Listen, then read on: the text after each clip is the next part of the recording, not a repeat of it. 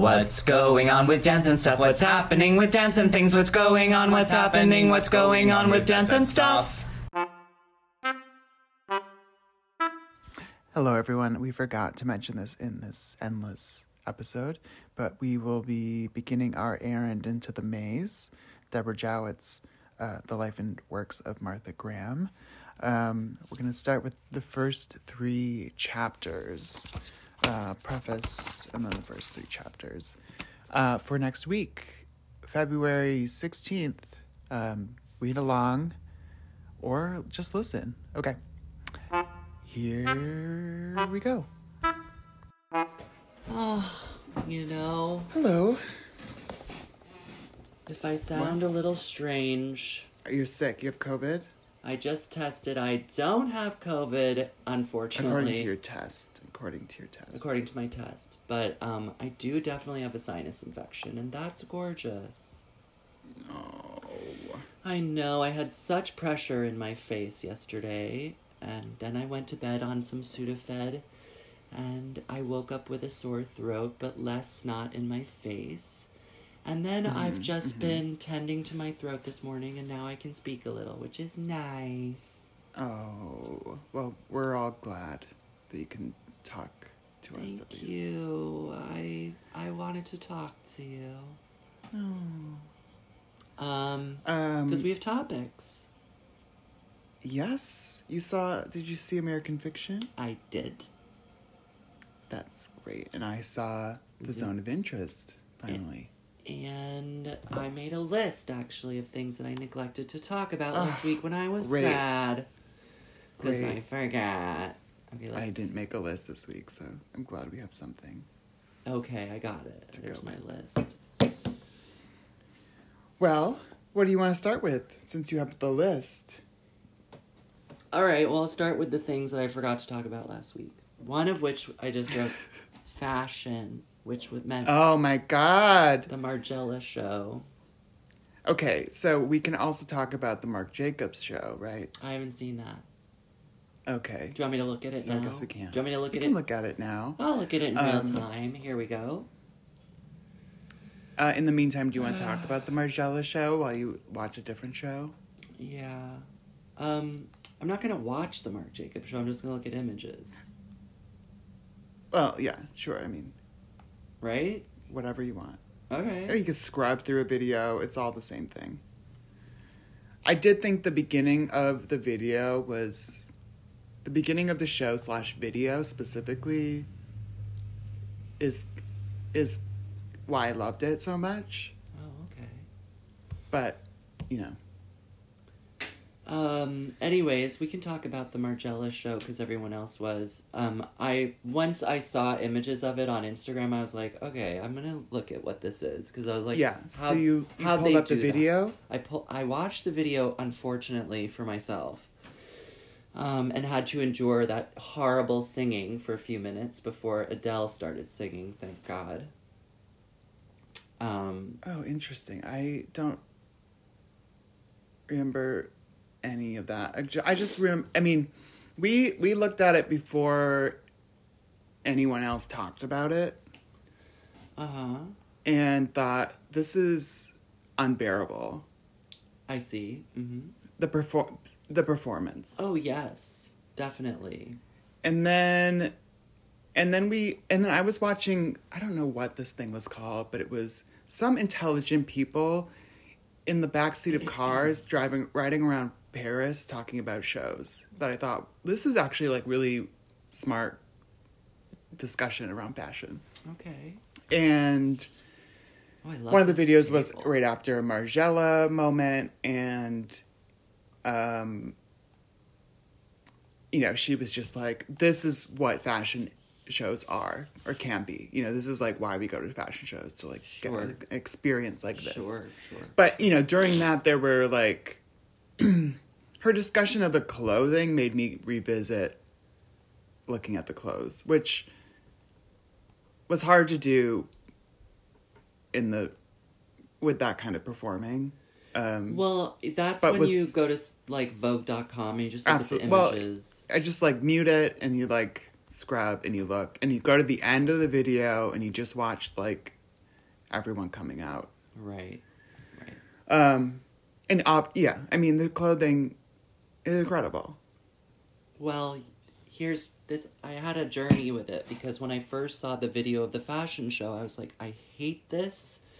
Uh-huh. I hate this stupid performance. I hate the, like, production design of it. Like, I just was mm-hmm. like, this is so fashion, is what I thought. I was like... This it's is just... so... Anything outside of performances, perf- like, yeah. desire from performance. I was like, this is a group of stupid fashion people who put together a bunch of reference images and then spent a billion dollars to make this show. And which looks... Mm-hmm. Look, polished? Of course. This is fashion money. Now, the makeup design, totally inspired. Absolutely. Insane. These, really, like, glass faces, incredible. The porcelain faces, truly, like, a development in technique. Like, Pat McGrath, really incredible. J'adore. The clothes, it was hard to tell from the film. So I was like, okay. I, right. This right. looks Which like, is also, you know, yeah. what makes a bad, at least, video of the yeah, show. Exactly. But then I went to the photos of the clothes later, because I was like, what was I looking at just then? Mm-hmm. And I was like, well, some of this is very beautiful, and, like, it had provocative, inspired ideas with, like, the pubic hair underpants and, like, the, the, I mean, the, look, I, I don't, I don't know that we need to be, it's hard. Because it, it established, like, a very clear silhouette, which is, like... Uh-huh, which the, is, like, a bodiless right, like, center. Inhuman, this way of, like, squish, squish, squishing the center of the body and then exaggerating all the other points of it. And, like, this is a very old approach to fashion shows, to be, right. like... a st- and the whole thing was of a, like, twenties, right? Wow, beats that me. Was, that didn't look like, twenties nineteen twenties to me. Kind of, like... You know, we're, we're like queers under the bridge, under, you know, we're like in a, like a, a speakeasy, like, uh, or like thirties, I don't know, between the wars maybe, you know, like, right. It had this feeling of like, um, what was that, that maybe it was called Berlin, that T V show. Oh, that was like a Nazi. The movie? Pre-Nazi. In no. Oh, okay. I don't know what you're talking about. It was like a Netflix show. Um, you know, you know. Obviously, the clothes were contemporary, I guess. What um, for this show? Definitely this feeling of like, yeah, for this Margiela moment. Ah, uh, um, yeah. Look, upon like closer inspection, I was like, wow, some of these clothes are so beautiful, and like these. The way they the layering, the way they painted the, the bodies with these like kind of watercolor yeah. effects with the sheer things over. I was like, well, this is really beautiful. Like, but you know, the whole John Galliano thing, I, I, it's fine. I'm not like, I, I'm not gonna run around being like, what a moment. But I am like, yeah, like these are people who have a lot of experience with clothing, and that is clear. So to see te- yeah. techniques like this and to see, like, the polish and the styling of these clothes, I'm like, yeah, these are people who really, really know what they're doing. And it's really good. But, mm-hmm. you know, like, I don't know. It's complicated because it's a fantasy at the end of the day. Yeah. Yeah. I mean, you mean, like, the body shape and all of that. Right. And, like, like the expense of the whole thing. And yeah, it's a fantasy. But that's... That's like, I mean, that was actually, I think, what, like, the the topic of what these pe- these fashion, whatever these people are, fashion right. critics or whatever, we're talking about, like, you know, and, like, the role of, like, haute couture yeah. in general, and, like, what, what, what are we doing here when, like, you know, half of one percent of people can have these clothes. Right. Um, I mean, I do... The most interesting thing for me that comes from this fashion show is, like, to have experienced it the first time and be like, wow, this feels like a kind of exploitation of women. And then to actually understand the clothes and be like, oh, that's that's amazing. That, like, these women are choosing... Like, this is a choice to, like, wear a garment that indicates a shape and pubic hair and nudity, but I'm not actually naked. And I was like, that's cool. Mm. That felt cool. Yeah, and I don't think there's, like, really any any real way to win that game, so I, I I'm a little like, do You're whatever right. you want. There's no winning. Do it's a it's a choice to wear clothes at the end of the day. Yeah, I mean, in a way, but yeah. Well, yeah. the let me let me rephrase that. The clothes you wear are a choice. Yes, I think the maybe a problem is that like the body you wear isn't. You know, the so, body you wear. Well, I, I mean, look, uh, this wasn't a John Galliano show from the nineties where everybody was identical, and that's right, that's right, good. Right. There was like some yeah, and it was it had like a freakness to it. Yeah, and there was a manipulation of all kinds of bodies, and I thought, okay, yeah, um, fashion. Okay. I really loved the Schiaparelli show. I thought, wow. The way that he is able to broaden this thing while also keeping like the essence and the technology mm-hmm. thing, I thought was so genius. Technology? Tell me more. Well, about there was like the dress made of like computer chips and stuff, oh, and like mm-hmm. ph- phones, and yeah. you know, like to elevate that kind of material into like truly something absolutely gorgeous using like haute couture. Like yeah. a, a processes was stunning to me, you know. And then there was like, he understands the spectacle, the need for a spectacle. So there's like the robot baby made of the same thing, mm-hmm. um, but then you know it's all matched with just like incredibly beautiful, inventive, funny. Yeah, uh, I think experimentation. Daniel has a sense of humor, and also like there's always a sense of play in these mm-hmm. shows. Which is the brand as well. Yes, I will say, however, and I think this is like the disease of the male designer, mm. is that like when Elsa Schiaparelli had this, you know, idea and this label in in the thirties and beyond, like. She was making clothes for women, and yes, there was like a surrealist element or like a kind of painterly sculptural thing. Oh no, I think I lost Jeremy somehow. Oh, I, gotta be I lost beepy. You. I'll call, you call back. back. Oh. What happened? I don't know. We just got a beep, beep, beep. Just cut right off. Yeah. I Anyways, guess, yeah. I was just saying... The fashion, I, the fashion gods were like, end this conversation yeah, now. El, yeah, Elsa Schiaparelli was like, you can't talk about my work. She was making... I mean, yeah, and I don't know like how these clothes trickle down. Again, this is like the conversation of like fantasy versus reality, right? Right. There probably are Schiaparelli clothes that one can purchase that are just regular. But, you know, I think Elsa Schiaparelli was... making real clothes for women in a, in this kind of like painterly sculptural fashion, mm. um, and Daniel is making clothes that nobody can wear if, unless you're like on a red carpet. And look, maybe that's just the presentation we're yeah. receiving, and there are these other clothes, which is probably true. This um, show felt more wearable to me, though. I will say, I think right. the previous show, I really was like, well, these are like a lot of these kind of tubes. Right. Kind of solid tube hiding, like, kind of like a a, a cubicle dress. like, yeah. I'm in here. Don't bother me. Yeah, like, I am a chandelier walking down the runway, but, like, there is right. a person in here. You can see my hair. You know, like that. That's what it was like. Yeah. I I did feel like this show was, was more wearable than the other ones, right. recent ones. And, like, the, the li- like, lion head thing I thought was... It, like yeah. just didn't work. Yeah, it's um, toys. So this, yeah, but I. But yeah, like that's I, the spectacle of like we need to like put something in here that people will talk about, which is just the way that it is. Yeah, and look, Daniel has gotten people talking about Schiaparelli in a way that like is a huge. It's a big surprise, and I'm sure it's like a huge joy for whatever L V M H or whatever huge conglomerate mm-hmm. owns the Schiaparelli right. name.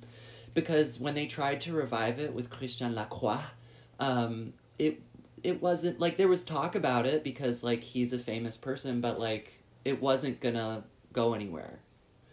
And then mm-hmm. when, when they brought in Daniel, like, this young, talented person from F I T, um, he... I mean, he was from Tom Brown, but, you know, he'd gone to F I T. Isn't that sad? He did the same exact program as me at F I T.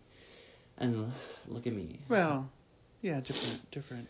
I did goals, have a, I think, as well. I, yeah, very different goals. I didn't have a fashion goal, but I, I did have this moment of like distress this week. And I'm going to preface this by saying,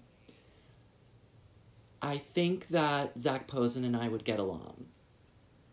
Oh, were you thinking about getting a job at Gap?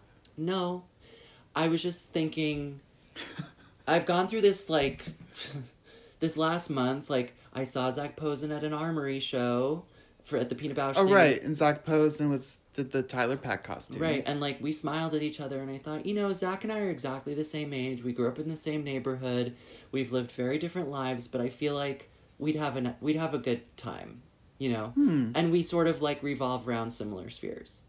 Then, uh-huh. um, you know, I heard he was doing the Tyler Peck costumes. I went and saw that piece twice this past week, and I was like, this is, I'm going to be, I'm going to be generally kind, okay? Because I, I do respect Zach Posen, and, like, I think it's very interesting. And again, as I said, I think we'd be friends. But it was just the kind of, like, fashion designer doing clothes for a ballet where, like, they have uh. an idea for the women. And then the rest of the people in the piece uh, are just uh-huh. oh, interesting. victims Other in a way. People. Yeah. Yeah. Um, and well, from what I saw, those costumes looked a lot better than those Ratmansky costumes. I Wasn't weirdly, that the other show? That was the other piece on the same program, Odessa.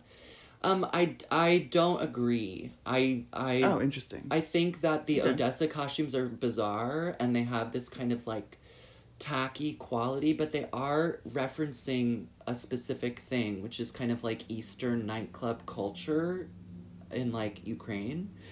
Um, and uh-huh. I think they very successfully do that. And they very successfully, like, operate as, like, dance costume in the way that okay. the, the Zach Posen ones are these sort of, like, couture technique chiffon tortured monstrosities mm. but like that okay. look that have like a beautiful they're a beautiful idea from, like, basically, you know, they're evening gowns that are chopped off at the knee, and then okay you know one has to actually dance and, like, arch their back, and it it, it makes things weird. But at any rate, the whole look of Odessa is just, like, more complete than the look mm. of the Tyler Peck dance. Okay, and but, this is just, like, one photo, probably. That I... And I will say, tangentially, that Ty- I think Tyler Peck's piece was, like, super confidently made, and on second viewing, I mean, I, I thought I had, on first viewing, I was like, okay, really good things, but, you know, some things that aren't so um, forward-thinking. And then on second viewing, I just, like, was a little further away, I let myself take it in in a different way, and I was like, wow, that was very impressive. Great. Yeah.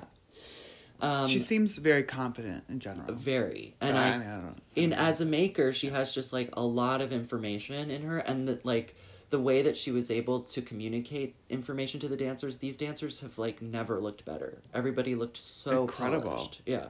Wow.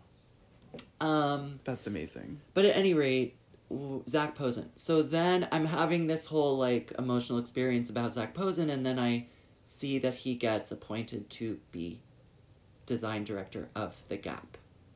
Uh-huh. And I, it, I suddenly was like, because I've said this, Harry and I have said this to each other over many years, we'd be like, we would be incredible design directors of The Gap. And it's true. Like, uh-huh. Harry and I, s- since, like, you know, many years, if we had, like, obviously we're not situated in a way where we could get a job like that, but, like, for she and I to, like, take over design-wise at The Gap, we could actually, like, return it to its roots and also make it look good. Because The Gap has really struggled with that in the last, you know, couple decades, is that, like, it has uh-huh. no idea who it is anymore. And it had such a clear right. identity in the nineties and the eighties even.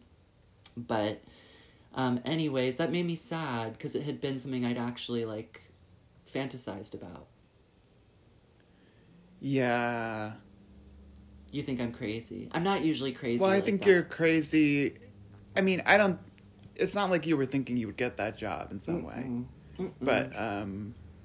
But then, like, someone I sort of... You're not doing any of the things that one would need to do to get a job like that. Certainly That's all, not. I would certainly say. not. Zach is very well positioned for a job like that.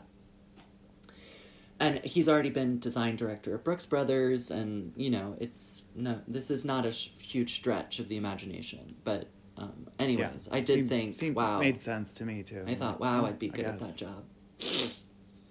Anyways, that was well, my... rarely, that was my delusional does. thought of the week.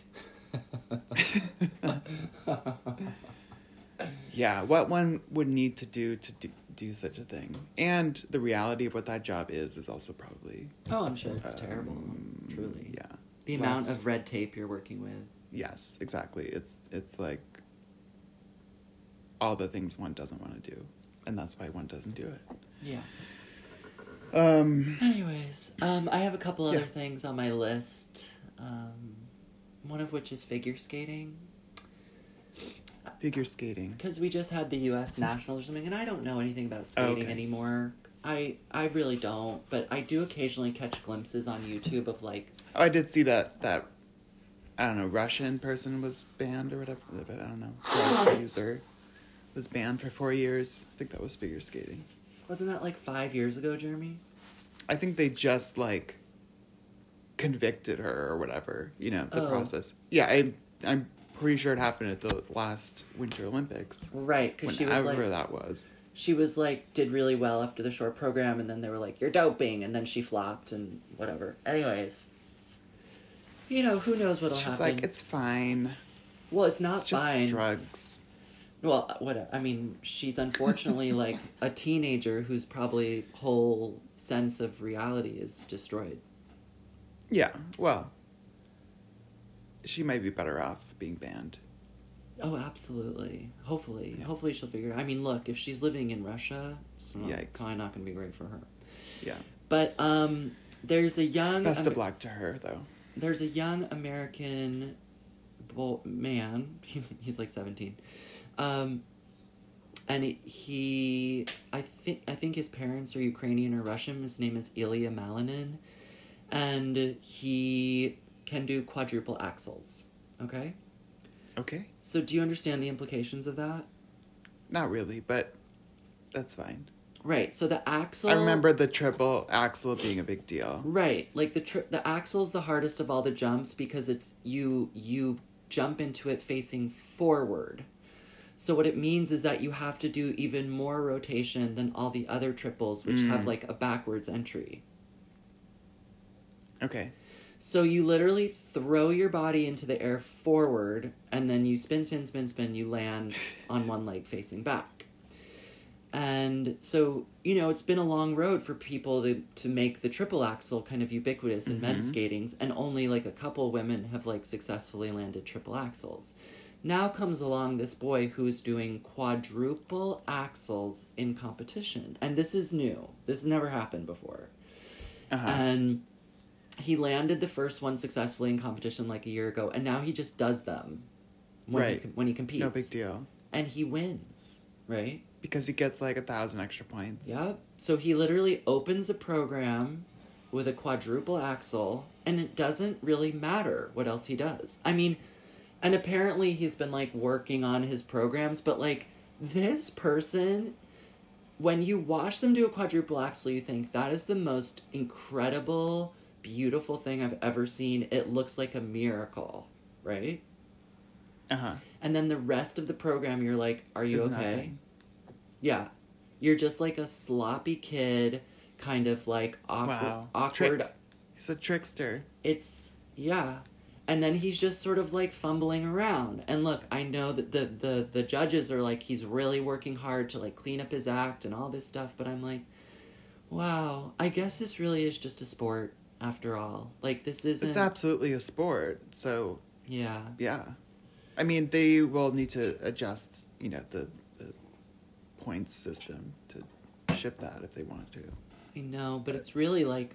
It makes me feel really sad for all those other skaters who, like, have a lot of experience and put a lot of time and, like... It's it's hard when someone comes along and can just do a thing well, that no one else But isn't can. That how it works in every, you know, where it's like... Sorry, y'all, but I just invented, like, goggles or whatever this outfit right. nonsense is. Yeah. Oh my God. Um, to see a to see. You know, a, I invented an iPhone. Goodbye, everyone. To see a video of somebody typing in midair on the subway wearing those goggles, that's really, that really like. It ch- does spell the end. Ch- it changed my brain. I was like, oh. I thought this this I have never been so glad to like not live there, not like have to see people every day. Because I don't, I'm not interested in that world. I, I'm, I'm do, I, I don't think that that's going to take off, but look, famous last words. I think it is the future for sure. I don't think, I think it will look like people wearing glasses eventually. Right, right, right. It won't just be so insane, like full yeah. face mask. Full insane, yeah. Um. So, I mean, but I don't know. I don't know either, yeah. but... I definitely feel like we don't need to be doing that outside, but no, you know, no one wants to the, be where they are. So. Leave your goggles at home, everybody. Um, leave yourself at home. Wait, and okay, I'm sorry I've opened the show with such like kind of disappointing feelings. That's okay. Fine. I think we all feel very disappointed. So I'm going to tell a joke. For my third oh, okay, great, thing great. on my list. Is which, this written down? No. Okay. But it is a Ruby McAllister joke, because I went to this comedy show at Littlefield a couple weekends ago, and um, so River Ramirez was hosting, and Ruby McAll- McAllister did a short set. Mm-hmm. And it did you see cl- that, that Paris video? The, like, Olympics? I think she's playing Paris? The logo or something? I don't remember. I don't know what you're talking about. What are you talking about? She's incredible. Who's Just Paris? Some YouTube or some oh, okay. Instagram thing. Anyways, Ruby comes out and she's clearly like just trying stuff out. And oh, okay. she's she's like really telling jokes and stories that no one's laughing at, and which is which incredible. Kind of was the joy of it. Was kind of like, because yeah. she was like, you hate me. She was like, I yeah. don't really know what I'm saying right now. I'm just trying things out. um, and then at a certain point, she was like, what? She was like, so like being a redhead, she's a redhead. She's been like, it, it's interesting. She's like, and, and you know, depending on where you are in the world, you get like very different reactions. She was like, and as much as you might get teased in the United States, like once I, I was in France, in the south of France once, and they really thought I was like a witch. She was like, they were calling me a sorceress, and like the children were pointing at me, and um, and she was like, she was like, so like in America, like what's the worst thing, or like what's the famous insult you can say to a redhead? And she held the microphone out to the audience. No one said anything. So then I was like, fire crotch, and she was like, exactly. So yes, you knew it. Well, yeah, it's famous. So she, she then went on and she was like, um, she was like, and I know what you're thinking. She was like, she's got red hair and her parents named her Ruby. What if she'd had brown hair? They would have named her Poop. Oh my God. Okay, we have to talk about commercials. Are, is that the end of the joke? That was the, that joke. the joke. That was one of the okay, best great. jokes I've heard all year. I think it's Anyways. great. There's this great commercial with Abby and whoever from Alana. that show. Uh-huh. Yes, for Miralax. Incredible. This came on during YouTube. It was a commercial. I watched the whole thing. It was like five minutes long or something. Wow. I was like, this is the best commercial maybe ever, because they're playing those characters. They're having lunch, and you know, it's about Abby being constipated, and it's just so genius. Wow. Like the I'm Lana. Look that what's, up. what's Lana's? What's that actress? Alana. She's so incredible. Abby and Alana. Um, Alana Glazer. Alana Glazer. Good job. Um, she's incredible. And she it's it's it's really incredible. But also commercials. There's this absolutely insane commercial that Israel was putting out about Gaza. Oh no. That's like, it starts with like, come visit Gaza. It's like a fake, like, tourist tr- vacation travel ad that's like, you know, wonderful, beautiful Gaza with like these kind of what feel like A I generated images of like beaches and stuff. And then it's like, that's what it could have been if, if it, you know, without Hamas. Stop. I couldn't believe it. I think this was on Hulu. Oh, my God. Or something. I think it was while we were watching the Grammys, which were interesting. Um, uh, it was crazy. That is These commercials. So sick. Absolutely sick. I thought, who can't see through this? This is insane. Oh, my God. We live in a dark, dark world. We live in a dark. It's a dark, dark time. People making dark, dark choices. That makes me want to literally go to Alaska, where the True Detective show is, and walk out into the lake like the people do. Oh my God! This episode. I didn't. I, Jack and I screamed so loud that Nomi like jumped off the couch. I am still. I'm still ten minutes away from the end. Well, the end is. Well, did you have to stop for your emotional? Because the end is really no. I had to stop. I had to stop to do this much. to do this podcast with you today. Oh, you're just watching it right now. So what? What was just happening? Um. Well, the other detective got like brutally beaten up because she provoked a fight with those hideous guys, and mm. then and then she went to the. Well, no, she went to the place where her sister was being kept, and she was like, "You let her die," and then she beat right. up those guys, and then she went. Yeah. To her to boyfriend, and then yeah. Jodie Foster. Uh, I don't know. Is she, I don't know. That's kind of where I am. Yes, they. Yeah, it's Christmas okay. morning. Well, it it's gets Christmas morning. Real scary. Oh, good! I'm excited. Ah! Oh, I mean that show is like such a mood. I'm like, if this is what this show is gonna be, I don't know if I can watch it. It's so scary. Oh, good. I'm I'm I'm waiting for the show to turn into something, because right now it's just sort of like, it's a mood. It's like, oh yeah, this is like what it's like to live in a place like this, and it's like, cold it's so good. And it's so good. I re- it really giving me feelings of Interlochen and Arts Academy, where you'd like go to class, mm. mm-hmm. you'd That's look out all the time. You'd look yeah. out the win. There was the classrooms had these. The only windows in the classrooms were these like. double doors out into the outside, and mm. you, you didn't use them to enter the classroom, but like yeah. they, they were a way out, and they were glass, and you just like look out those doors and just see snow Fuck. falling in this way oh. that didn't feel charming. It just felt like ominous, a heavy blanket all the time, where you were like, oh God. um, and yeah. that's that's how it that's feels right. when you every shot, if you look out the windows on this show, it's doing that mm-hmm. snow, that just like kind of lazy heavy snow that never stops. You're like, oh my God. Yeah. It's intense. It's I think the show is really intense. Yeah, I'm into, um, I mean, I'm into it, and I'm also like, is this what is this what is this yeah, it's reality. Okay, should we talk it's about our T V. The latest in our Oscar movie journey? I have seen, I think, every Best Picture nominee except The Holdovers. Okay, I haven't seen The Holdovers, and I haven't seen The Flower Moon. What's it right, called? Right, right, right.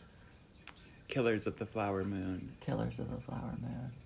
Um, and I actually, after seeing Zone of Interest, I thought, this is an interesting... I, because I kind of feel like, in a way, these are, like, the best films of their kind. Oh, because I also, I watched Past Lives. Oh, my God, thank and you. And I so just grateful. Thought, like, it's weird to compare these movies because they are so, such different genres. Yeah. True. I, I don't think Past Lives should be in there. I think it's, like, a very nice movie. I think it was such but an I also think affecting that movie. Oppenheimer that t- shouldn't be in there. But, well, I mean... Because I don't think it's a good enough movie. We'd have quite a different list, wouldn't we? Yeah, I think... Um, May December would be Beau's Afraid, it's in there, and right. May December. May December, for me, like, when I think of Past Lives, I think of May December. Because it's similar kind of like...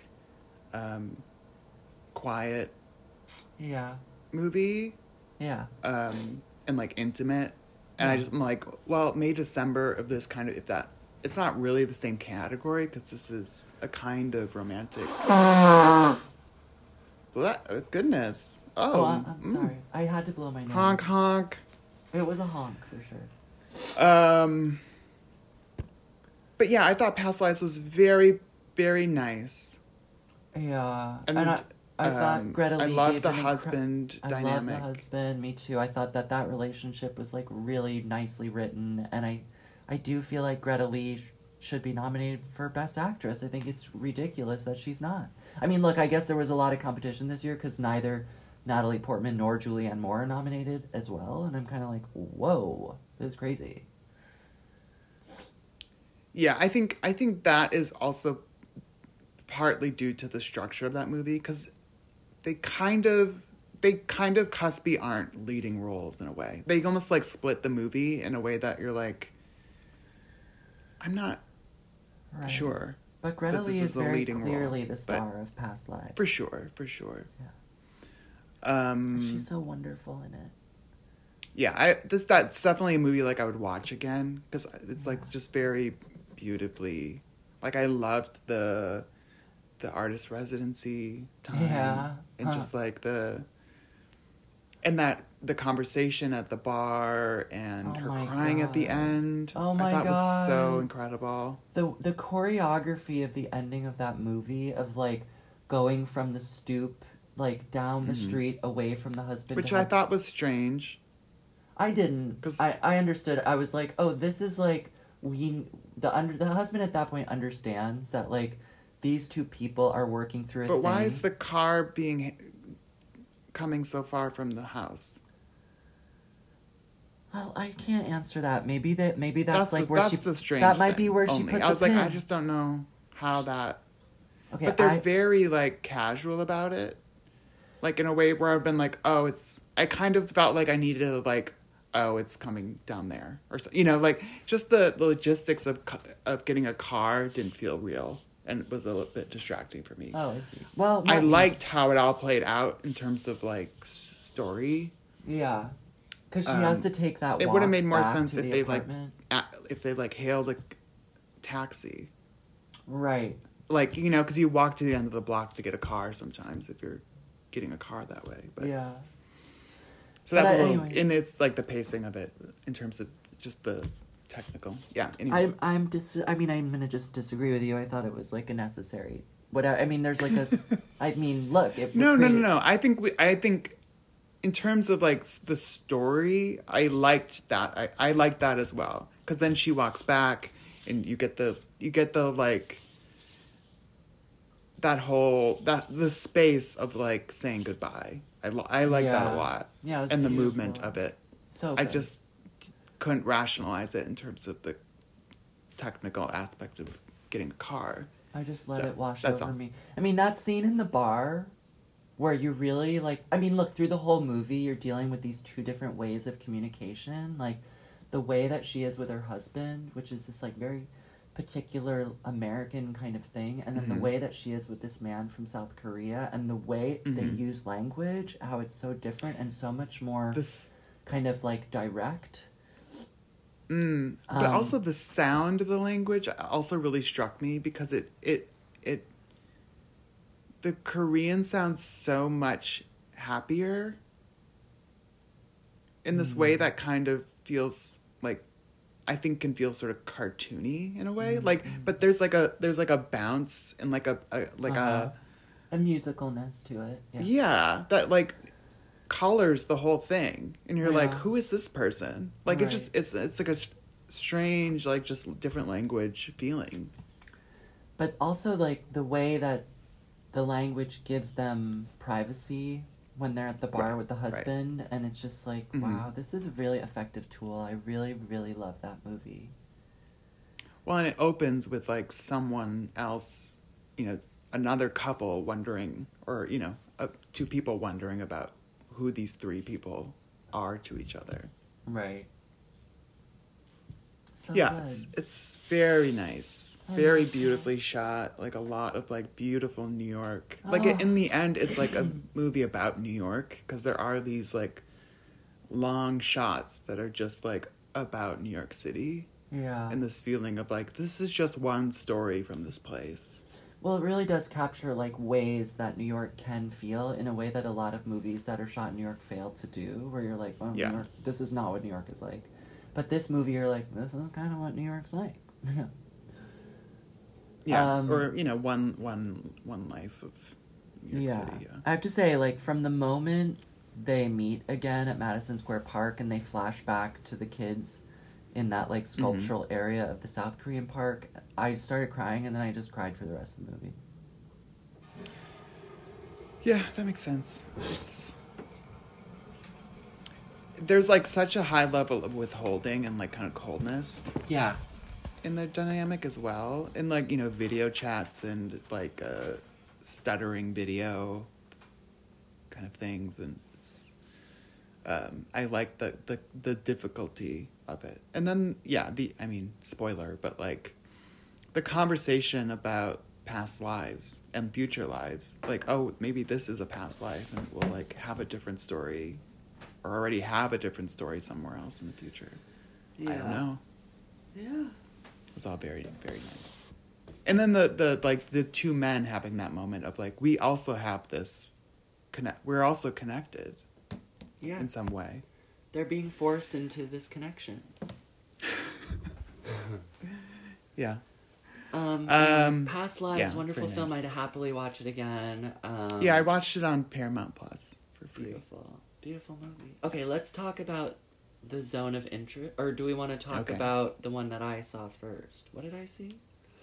Let's talk about American Fiction first. Okay. You you saw us in a theater? Yes. So I went. Amazing. I thought I have to do my homework, and I went. Um, I went to a nine fifteen showing at Angelica because I was wow. because I'd taken a nap in the evening, so I was like, well, that's so convenient for you. I mean, you have all those great theaters right around you. I do, but, I do, I do. Um, I don't. Is this kind of film isn't showing in like a film form or you know right? No, this is no, like no. It's conventional, conventional film. So I went to Angelica and I they played so many previews. I truly couldn't believe it. I thought, look, I don't know if you're trying to make us mad, but this is, I mean, why are you showing... I do love previews. Why? But why would you show half an hour of previews? I'm like, just let us... In- Starting at the time of screening? Yeah.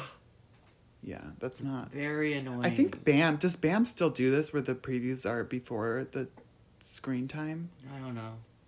That was always tricky for people, but I loved... I was like, yes...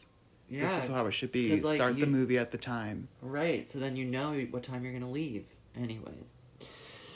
Um, so, movie begins, and I'm thinking, oh, this seems more like a play than a movie. Mm. And I was never really able to let go of that feeling through mm. the whole, the whole thing. And I was... Um, there are things I liked about it, but I also... I didn't find myself being like, this is an impressive film. I was just okay. kind of like, okay, okay. And I, I really did enjoy when Erica, is her last name Alexander, was mm-hmm. her? When Alexander, she, when yeah. she was on can, on screen, I was like, I felt safe and like happy to be with her in a way that I felt... unmoored by Sterling K. Brown, where I was like, mm. I was like, I am at a Juilliard scenes class when I was with, uh, you know, uh-huh. when I was with Jeffrey Rush and Sterling K. Brown, I was like, theater. Jeffrey Wright. oh yeah, yeah, Jeffrey Wright. Yeah. Different. Very different um, people. Very different people. Yeah, that makes sense to me. Especially because, you know, early on you get the scene, this, like, very, like, kind of theater movie magic, like, scene, screenwriting scene, um, which I thought was the, the, actually the boring part of the movie. I was like, this is too long. Like, this is actually, this scene is boring. The way but he was I, having the fantasy in his, in his writing desk? Yeah, when he's writing this, the book. Yeah. And, like, mm-hmm. there's, like, the gangsters Character. Or whatever. Mm-hmm. They never But I think come that's back. Also, like, part of... Part of... Is potentially part of the point, also, that, like, these stories aren't interesting. You know? So, it's right. also because, for me, there's this huge... And I, I, I saw a, a critique of like someone not liking the the like family story part of this movie, like, that and is, wishing that it was just story. Like about like the publishing well, dynamic. Then there's nothing there. Well, I think that like the pub, the whole this whole aspect of like, uh, oh, you have to write a specific kind of book, otherwise you can't get your thing published. Right. Is that like you have you know that's like a about the movie as well. Like we have to write a certain kind of movie to like have it be a movie. Right. So the the movie is always a part of like this conversation. You know, and then it becomes like explicitly because the book is being turned into a movie. Right. But but this idea of like what kind of movie do you have to write to get a movie made? Right. And which is, I think, like, the idea is that you have to write two-dimensional characters that, like, tell the story of people in a way that people already know or mm. believe these mm. people are. Mm. So for me, the, the the building, like, a much bigger world for these characters of, like, the sister, and then the sister dies, and, like, then the, dealing with the mother, and, like, these oh, family dynamics that, like, Black people are fully living humans with like all the complexity of everyone else, and you know that, that like a real why don't we treat these characters as people? To have Tracy Ellis Ross leave the movie so soon, I was like, what? I was like, I was so it looking is. forward to being with her yeah. through the whole film, and then she was just gone right away. You know, which is also one of those great, great things. I mean, like movies that start with like a, a famous person getting killed is always a kind of fun like, dynamic. Like the but, opening of Mister and Missus Smith. Um, that's right. And we're going to talk about that too. Goodness. Yeah. So, yeah, I, I just found it difficult to like start this film with Tracy and be like, wow, thank God there's someone bringing like some sense of joy to this film, and then to mm-hmm. be, to be mm-hmm. left. Yes. I do think the Jeffrey Wright character is a hard character to stay with. Ugh.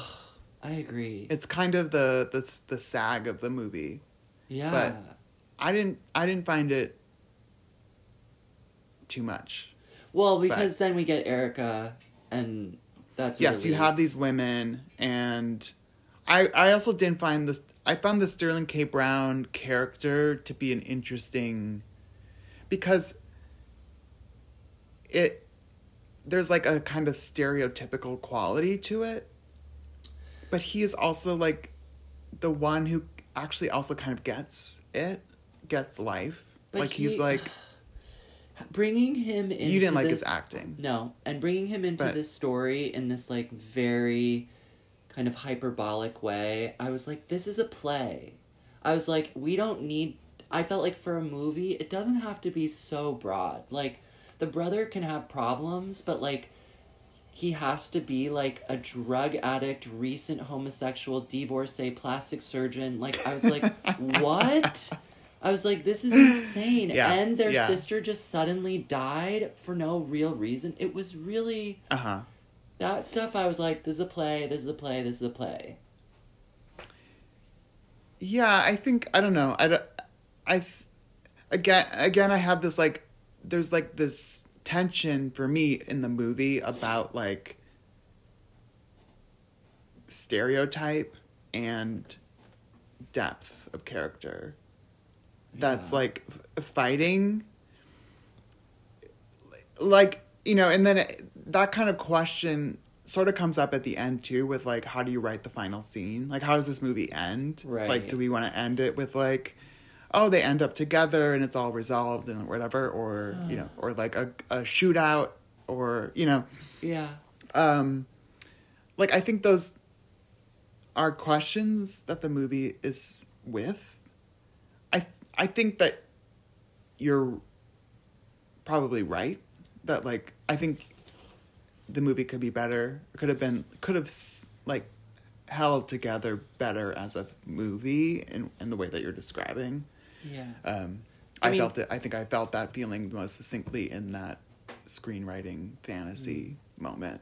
I mean, uh, I, it but... felt very intentional. I don't think this movie accidentally ha- takes on the character it has because, like, it was misdirected or something. I think it's very intentionally mm-hmm. what it is.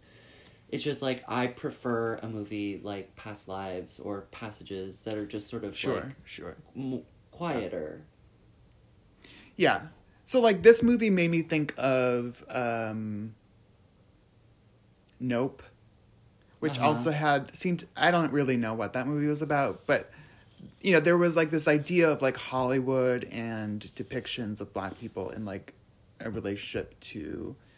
Black cinema, Black people working in Hollywood or whatever, which you get, which I thought that movie just didn't work, you know, like Aliens and like what was going on. Um, I did not see Nope.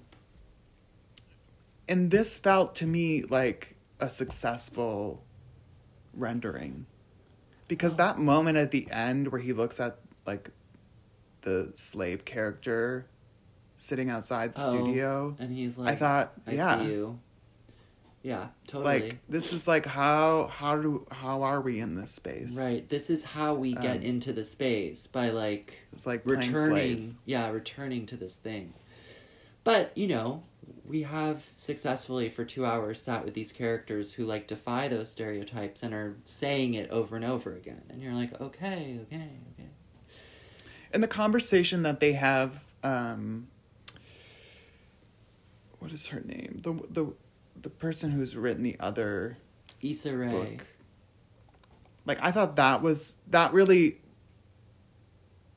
was handled so well. Like, right. like the, the complexity turn. Of that scenario of, like, him basically insulting her. Without having and read the book. What did she say? This thing of, like... Something about, like, criticism and, like, not being satisfied with what you have or something. I can't remember the line. I don't but, remember. But it was... The um, conversation in my memory just was like, this is a stupid book. It's clearly written without, like, any rigor or research. And, like, my book does a similar thing, but it has, like... There's extensive, like, background and research and context and, like, effort put into it. So, like, right. that's that's sort of, like, the argument they end up in, that they've both sort of done the same thing, but... to like ignorant people, no, they don't really see the difference. Right. And he is also not seeing, and this doesn't really come up, but like he is also not seeing or acknowledging the fact that he is also like a great writer, supposedly. We're led to believe that he's a great writer.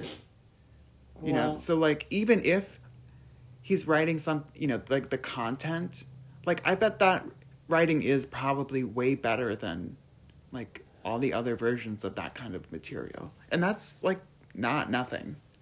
So. Yeah. But um, Issa Rae can sort of see through it. She's, like, the one character in the film, besides right. Jeffrey Wright, who's like, I see through this. And he, of because course... Because she's the one closest to that kind of writing as well. And in his misogynistic fashion, chose to, like, judge her book without reading it. Right. Um. So, yeah. Anyways, I I watched it and uh, there was I appreciated it and I didn't love it, I have to say. Well, like, you know, three quarters, I think I said this last week. I, I was really like, I think this is like a good movie, but I don't know if this is like no Academy Award. Def- like for me, not. There was a turn when like the move the this like turn of like what is it to make a movie about Black people and like. So by the time we got, like, on, we're, like, on the studio lot, and we're, like, we're having that, like, it, I felt like the way that it folded in, like, movies and uh-huh. cinema, like, I was like, this is more than what it seems to be. Well, Hollywood is like, obsessed with itself, so when films... Well, do, absolutely. When films do that, they kind of, like, look at their own industry. Hollywood's like, you nailed it. Give it all the awards, you know. Yeah, I don't know. I'm not sure that that's entirely. And you know, they love like a you know a, a Star is Born or a like star. a you know a Judy Garland biopic or whatever. La La Land. Um. Ugh. Anyways. Um. Uh, but yeah. Anyways. Um. A pleasure to see Erica Alexander back on camera. Absolutely. Give her a movie. Absolutely. Give her many mil. Give her T V films. Shows. Like, let's go. Let's do this. Yeah. I feel like um, it'll have that effect. I rewatched Angels in America. Oh, wait, wait, wait. Right. We wow. we neglected the most important part of American Fiction, is that Jen Harris has a substantial part and really delivers the laughs in this film. Excellent. Her delivery, yes, and is playing, tremendous, you know, white woman. When she ends that phone call by being like, "Okay, thanks, guys," when they're being just yeah. like so disgusting. Truly, uh-huh. probably the funniest line in the film. Yeah, yeah, I definitely laughed out loud on that one. Yeah, that was really good. Yeah, I thought lots. Like, you know, also, I mean, we didn't even talk about like the comedy. Like for me, I think actually leaving the theater, I was most like, how this holds comedy and takes on these issues is like really. Not easy. Mm. Yeah. So I, I felt like there's a lot there's a lot being held together here. Indeed. All and right. I yeah. Okay, definitely next. Like, you know, the performance style that is not, I think, either of our favorite. But no, no. Anyway. Anyway, so next um, topic. What are we talking about? I guess we have, you know, we Mister and Missus Smith and Zone of um, Interest. What did I just bring up? I, Angels in America. But, Angels in America. Um, the Zone of Interest. So oh, wow, wow, wow. Um. Yeah. Wow. Now it's this is a movie. This is a movie where I'm just uh, immediately like, I like it. It's great. It's chilling. It looks incredible. It's like, the the whole sound design of it is such like. Such, such an art, you know. I mm-hmm. I thought this was a really impressive movie. That was my feeling about it. Yeah, I think it's it's sort of undeniable.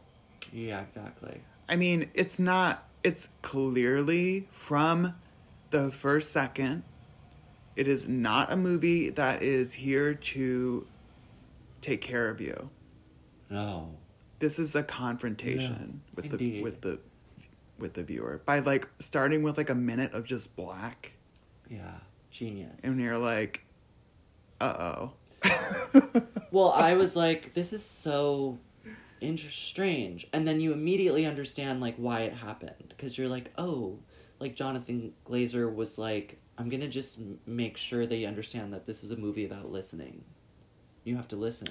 This is a movie about right. sound. And yeah. so to just... And, and like, settle in. Yeah. It's why, you know, it's why movies would have like two minutes of like orchestration and credits at the beginning to be uh-huh. like, okay, we're going somewhere else now. Like, like we're, this like is something birth. Else. Yeah. Like settle in. Yeah. Birth has that incredible, like one minute running through the Central Park, what have you. He really does. Under like the Skin to... also has like a long, yeah, you know, it's like nice. The making I think of the it's eye. Really beautiful the way he does that, actually, where he like, he gives you time to be like, yeah, you're at the movies, doll. Okay, we're doing something else. But this, I mean, just like black, where you're literally like, is it working? Right. You're like, is the projector on? Um, no, but genius to be like. No, I'm never going to show you yeah. the thing, okay? You're but gonna... there's also, like, this... What feels so contemporary about this movie is is its relationship to, like, the screen. Because you get you get these, like, red screen... mo- like, these, these, like... These picture... Like, the cuts to, like, the infrared or whatever. You know, this, like, yeah. inverted... Yeah. Night vision, whatever. The collecting um, of the... It's so, it's so sh- shocking as like a, just like a picture switch. Like suddenly we're like in this other thing. Yeah. I mean, it's not, it's not a, like as a story goes, it's not complicated. You know, like a thing, right. It's like, the story could be told in two seconds. And this is a true story. Oh, my God. I mean, that's funny. I literally just said that um, earnestly. But at some point, someone behind me was like, is this based on a true story? Stop. Which I thought was like the craziest fucking thing. Um, but it's, it is, li- I think that, so the book that, that this is based on um, does not, it, it does not name these people, but these are real people who lived in a house that was. Right. Um, so they shot right next, they literally shot in this location right next to. And do the, we know if the house camp. like bears a resemblance to the original home? I believe it, they wanted to shoot in the house, right. which apparently was like one hundred yards away from where they ended up shooting. Uh-huh. Um, I don't, I think someone's living in that house, believe it uh, or not. I but, mean, um, yikes. And I think maybe somebody was living in this house as well, but they yeah. like were able to use it and like renovate it. Well, it's a fabulous house. To f- I mean, the house is its own eerie character in this film, and its grounds, sure. which are like, wow, the like juxtaposition is just like so remarkable, and Sandra Hüller's performance as like mm. this the wife who's just so enamored with her own life that she can't understand really what's happening. That scene by the river where she's like, I think we'll stay here and you can leave. I thought he was going to kill her. I was truly like, bitch, are you kidding me? Eobal, you just want me to go away and you're just going to, like, go on having right. a nice time. Because you want to, like, have your swimming pool next to murder, you know? Yeah, and, like, this is where you... I mean, the mother coming and then disappearing. Obsessed. Incredible. To have, like, a person... enter into this film and acknowledge what's going on mm-hmm. in the way that nobody else does was so remarkable. To have her come in and be like, without saying so anything. I wasn't entirely sure, like in watching the movie, I actually didn't know her motive. Because I think between her coming, like while she's there, I think they learn that they have to leave. Is that... I'm I not don't sure remember. That, I think... The, I think so, though. The mother was so... As she was confronted by what was actually going on, which, like, for her really took shape in the night, I think she mm-hmm. was just, like, too tripped out to stay. I think she was like, this this is too crazy. I can't even, like, confront my daughter about this. I have to leave. That's what I thought. Right. Because I... And I think that's the case. I think that is the story there from these things I've watched on YouTube, whatever. But I I felt unsure. I, I felt my initial thought was that, oh, she wants to get out of here before they're forced to leave. Like, I and see. She's, like, disappointed that, like, you know, because she's like, oh, wow, how have you, you know, she's, like, proud of her daughter for having, right, for the like, success, all this stuff. The successful life, the beautiful children, the green So house. I thought, like, maybe she's like, I have to get, like, this isn't real. You know, and that is, it, you know, it, Uh, the urgency of it.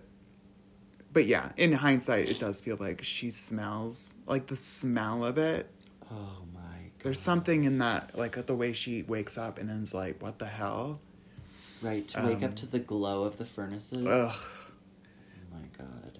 It's really, it's really wild because so much of this movie, like the feeling of this movie is like, is about not seeing the movie in exactly. a way. You know, like, oh, what yeah. you're seeing is, like, not the thing that you're experiencing. In a well, way. I do think, like, it's a really radical and thoughtful way of talking about the Holocaust, of being like, we've all seen images, we've all seen films that have this very graphic mm-hmm. depiction of it, which in a way is, like, necessary to be confronted by what happened, but also there's this...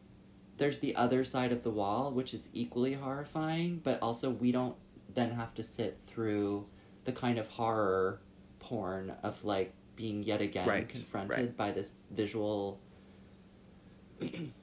right. atrocity, but to be confronted by, like, the concept in a different fashion, very effective. I mean, there was, like, I think a New York Times article recently about Holocaust museums having to put Having to, like, re... I, th- I don't know. I, th- I I feel like there was, like, some Holocaust museum in, like, the Midwest or something. I don't... What, it doesn't really matter. But essentially, they had to, like, redesign the museum because like, essentially Nazis were going there and taking selfies with oh the stuff. Oh, my God.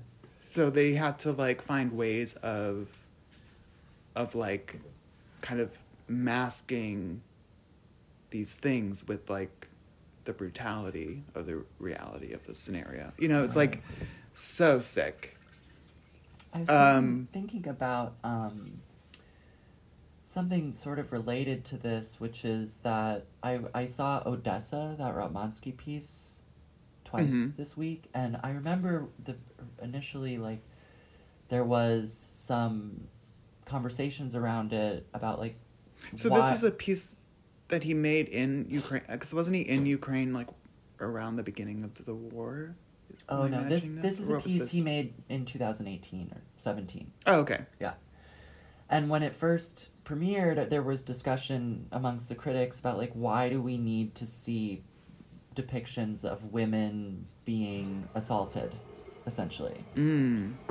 Like, is this necessary? Like, are we are we now in, like, a place where we don't have to look at this? Or, or should there be a trigger warning or, you know, something? And in, in watching it again, I was like, oh, okay, so, like, it's not just, like, one time in the dance that, like, someone gets kind of assaulted or, like, beat up or something, but it happens a number of times in the dance. But I was also like, we watch movies and television shows where people are just absolutely, like, destroyed or... Mm-hmm. You know, there's just, like, such... Gra- the graphic nature of film and television, um, I guess in live performance, it feels more tr- triggering somehow, but I did find myself being like, we should be able to handle depictions, like, pretend kind of, like, danced mm-hmm. versions of spousal abuse or, you know, I was like, this isn't real, but it is something that does happen. So it's, I guess it's, like, fair game for a creator to, like, develop a depiction of it. That's what, that's what I was thinking about. I feel like I see all these, like, drama dances about, like, couples fighting or whatever, having feelings together. Absolutely. This is... This feels like something else, or? Well, I think it just was a... I think the conversation came from it being a contemporary dance, and, like, we've already, you know, lived through, you know, Giselle having, uh-huh. you know, getting dying of heartache, and also, like, in the ballet Manon, there's, like, um, there's rape, and, you know, there's, there's, or maybe it's Meyer, no, it's in Manon. Um, and I think people were basically like, why are we why are we still having to watch women get beat up on stage? And I was mm-hmm. like, because it happens in real life. Because it's still it's not like it doesn't happen anymore. It's real. Right. Anyways, I mean, it's an interesting conversation, yeah. but um, I thought I think I mean it's a it's a very good dance. yeah, having I don't know, I don't not seen it, I, I don't even know I what I think, but um, um, yeah. Yeah, I mean. I think it's an interesting question.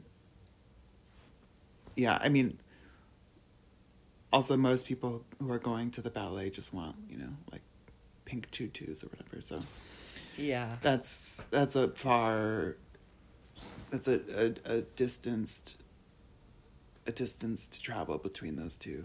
Yeah. Desires. But anyways, I was just I just I brought this up only to say that, like, to bring it into a conversation about to show the thing or to not show the thing. Right, right. And how do we, how do we... Well, I mean, the, I think there's, like, a really interesting question around what is this film without, no, without knowledge, you know, coming into it, like, blindly. I mean, this that's why this woman, I'm like, is this based on a true story? Um, right. Like, um... You know, there there are, you know, they talk of the, the gas chamber designers or whatever come, you know, so there isn't, this isn't like a blind um, zone to enter into. Um, right. Like, you do know that they're, like, working on this thing that c- can like efficiently kill people. Um, well, yeah, and if you were to enter into this film like having no understanding of world history, you it would certainly make you very curious to know what happened, and maybe maybe propel you towards some research when you got home, and then you you know really then you really know. Right. Yeah, and you you you know we also flash forward and see. I mean, that cut to like, what is this hole or whatever, this circle thing? I mean, that's part of like this incredible like kind of like screen picture thing, where like we've getting the, we've been given these like black screens and red screens and um, this abstracted girl putting stuff into the ground, you know, whatever. Um, She's leaving food so then, for people. Right. I mean,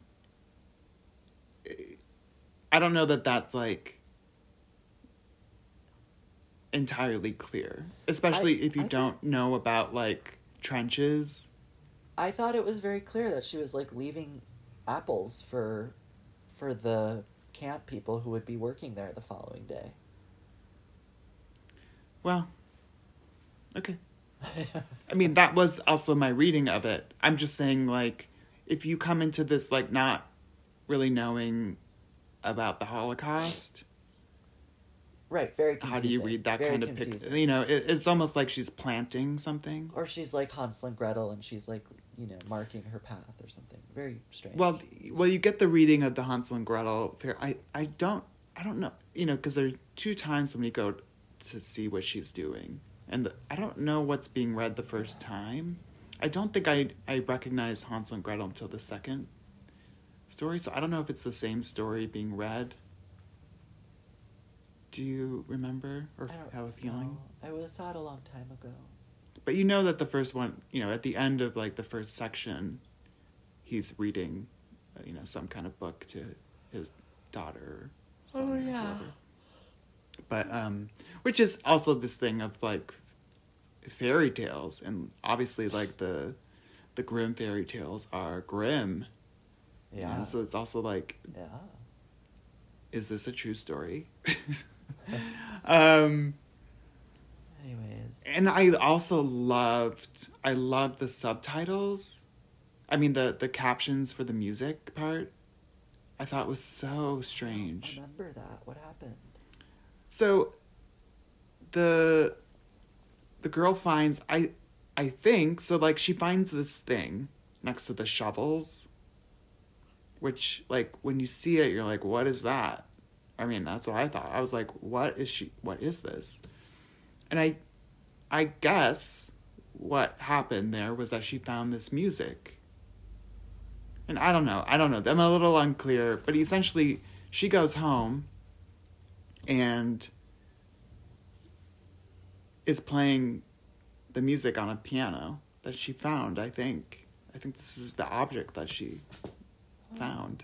And it's this Yiddish song. Um, but the no one's singing in the movie. You just hear the piano, and then there are right. these captions with the, I get the assumingly, the lyrics to the song, and they kind of fade, in this way. I don't. I just. I. I thought it was so beautifully handled, but oh, also that, so I, strange. I should, really, I should watch this movie again, but I don't know that I would. It's. It's. Um, I know. I'm like I. It's I, not easy to watch. It's not easy to watch, no. for sure.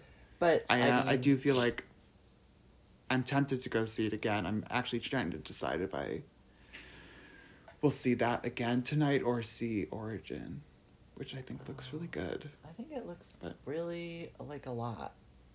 I think it could be bad, and I think it could yeah. be good. So, well, but. I guess you'll find out. I yeah. um I in my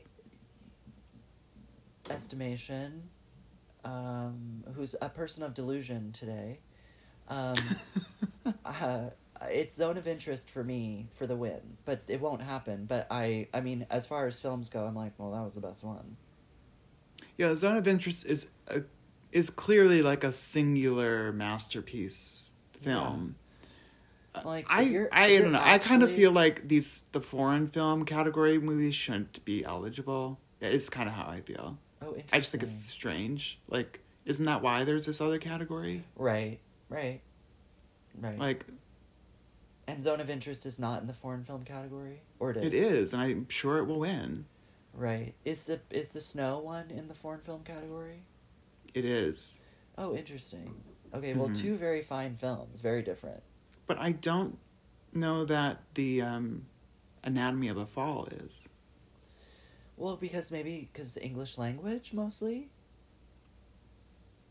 Is that yeah? I guess is that what I I I also think it's so strange. Like, Jonathan Glazer is British, and this is like a German. I guess it's it's the German submission. I think right. The, the, so it's all that's all know, like very it's all like Wim Wim Wenders. You know, has this movie about like this bathroom attendant or whatever, or like cleaner person, which looks like very beautiful. Oh yeah, the Japanese. Japan. Yeah, I saw the trailer so it's like for a, it. It's the Japanese the, submission, I think. So I saw so many trailers. Documentary. Um, wow, Ben Bender's um, doing it. I know. I'm like, how old is he? Very old. But so he has to go make movies in Japan. So it's very civilized. Um, yeah, it's like a very slow kind of. Poetic. Um, wait, wait, wait. We were we did Zone of Interest. Did you have anything to say about Angels in America? I just I I really enjoyed watching it again, and it's you know it definitely you know it feels like a play, but it really kind of embraces that in a way that I think works so well. Yeah. Um. It like it has that it is theatrical. But in a way that works. Um, and incredible performances by most. Um, Meryl Streep. Wow. Meryl, Patrick Wilson, wow. Emma Thompson. Yeah. Um, that guy. That guy. I don't know what guy you're talking about, but um, that guy. That guy. Um, yeah, one of those guys. I would highly recommend to all of our listeners in the New York area to, if you're going to see a program at New York City Ballet this season, get to Liebeslieder Waltzes, which is paired with Four mm. Temperaments. But wow, I went last night. That's fun. Saw Four Temperaments and Liebeslieder, and I was sort of zoned out during Four Temperaments, which is a dance I don't care that much about mm. anymore, beyond like its importance in the context of dance history. But it's super flat. Like, when you, to watch oh, interesting. the Four Temperaments, you're like, wow, this dance is, like, the proto black and white contemporary Balanchine ballet, and it's, like, super frontal, and it's, like, these are, these are weird moves we're doing. And, um, it's, good. I mean, look, it's a fine work, it's very important, and I don't, I most of the time don't care about it anymore. I see. All this to say, to follow it up with Liebeslieder Waltzes, you think, wow, this person really went to uh-huh. diametric places, and Liebeslieder is this kind of dance that feels like it just happens to the performers and to you, mm. and mm. it unfolds in the most sort of uncanny, organic way, and when you get to the end of that ballet and the performers walk onto an empty stage with the with the singers singing and just sit down and listen, you think, Uh-huh. has anything so wonderful happened? I mean, as a tear streams down your face, yeah. it's truly the most beautiful thing. Um. Anyways, go to Liebeslieder. It's not often performed, and it is one of the great dances. It's just one of the great dances. Yeah. Go see it. Line dancing. I'm going tonight. It's good. Um, how much of Mister and Missus Smith did you watch? All. Yeah, we kind of skipped through it to get to the end. That was so bad. It's boring, weirdly, but... There, it's so boring? Yeah, but there are compelling aspects to it, which makes I think me... they are incredible together. Exactly. But why they are so boring... These scenes, the writing is so boring. I know, but my... And my how their God. relationship... are incredible together. I was like, these people, are they married? Because, like, they should they be. They have such a great rapport. They're hot together. Like, they're funny, they're spontaneous feeling. Like, I can't say enough good things about Maya and Donald, but then the show itself, you're like, wait, is this a spy show? Like, what am I looking at exactly? Yeah, I felt like this show doesn't satisfy anyone. No, because it's like, it's sort of being Marriage Story in a way where you're like, I'm bored. And then... So bored. The spies, and it doesn't make sense. It's like one scene they like are withholding and the next scene they're fully like, I'm in love with you. It's really weird. You're like, why didn't we stretch this out for the whole season? We shouldn't have gotten here. Like, think of the X-Files. Like, the whole, the whole like ten seasons or whatever. It's like, are they going to end up together? That's what we want. We want to, we want to like suffer. But they really just get them together after like twenty minutes. You're like, okay. Yeah, they're um, like, oh, we have to break this body apart. I guess we'll be in love now. Right. What? And the, the only way that, that they that they then create tension is to have them like in couples therapy and being like, will the relationship Ugh, work out? And then like... Hideous. I mean, I did appreciate the last episode where they're trying to kill each other. And then like Parker Posey yeah. shows back up. I watched most of that episode, yeah. Yeah, and it ends in a way, in this ambiguous way where you're like, they're, if they get picked up for a second season, which they probably won't, um they're set up to be alive, which is convenient, but also maybe they're not.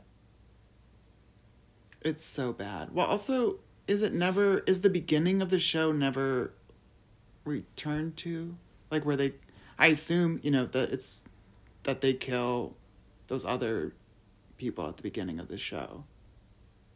Who? You know, the show opens with some other actors who get killed. They're, like, living in, like, a cabin. Oh, I assume yeah. they're mm-hmm. a former, like, Mister and Missus Smith. Yeah. And we never but, we never talk about them for the rest of the show.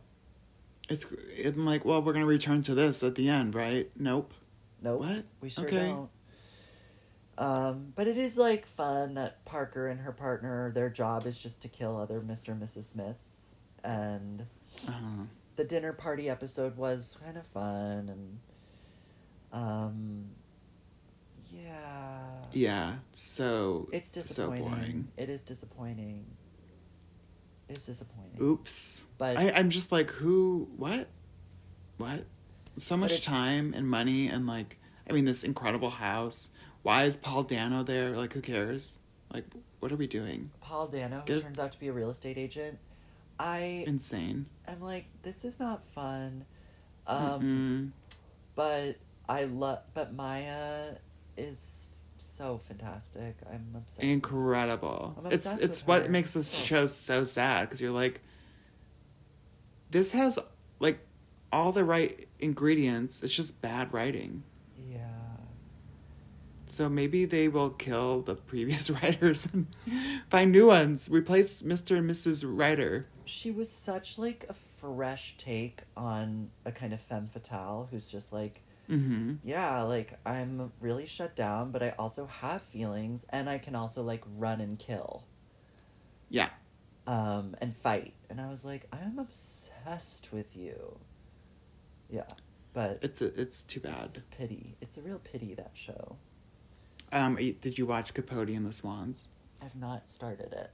It's incredible. Really? Tom Hollander for, like, just give him all the rewards. All right. It's unbelievable. I'll start it today, because now that Mister and Missus Smith is over.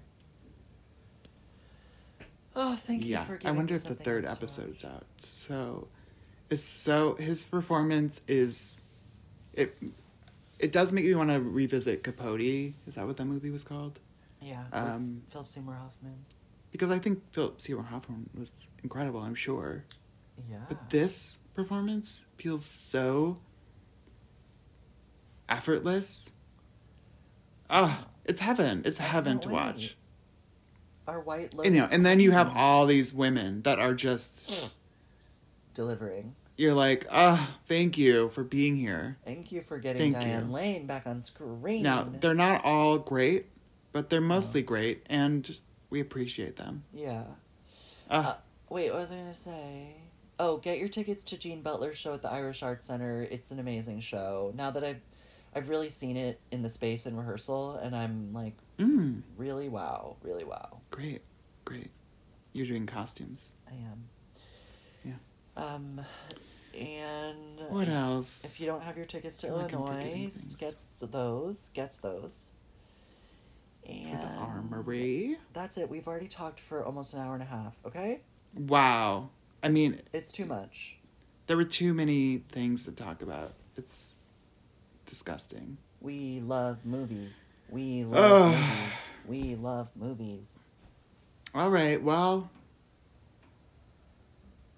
Well, I guess we'll do it again next week. Yeah, and I'll try to watch Killers of the Flower Moon. I don't know. I, I don't care. Okay. I, you know, I'm like, I don't need to talk about that movie anymore.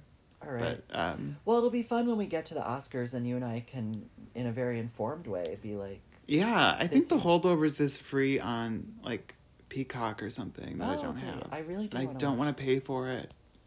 No. Um, I want to watch Batman Returns. That's what I want to watch. Wow. That sounds nice. Yeah.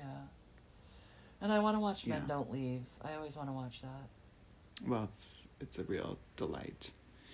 Um, I also watched this incredible movie on... Oh, because there's on Criterion, there's this... um, What's... Greta... Lee? Gerwig? No. Turnberg? Gerwig. Like, interview... Like, she does, like... chooses her adventures in movie going or whatever, uh-huh. which I really enjoyed watching her talk about movies. And there's a movie she chose that I hadn't seen, which was called um, the the Earrings of Madame De, which is incredible. It's incredible. Oh. The Earrings. Movie. I love so. a movie with a title with earrings in it. The Earrings. It's an absolutely strange title and a strange wow. movie. Wow. Yeah. Wow. So go, go, go, go. All right, we'll see you next week. Okay, bye. We love Happy you. Happy February. I won't be sick love anymore. You. Okay, bye. No, no more sick. Bye. Healthy, healthy. Bye.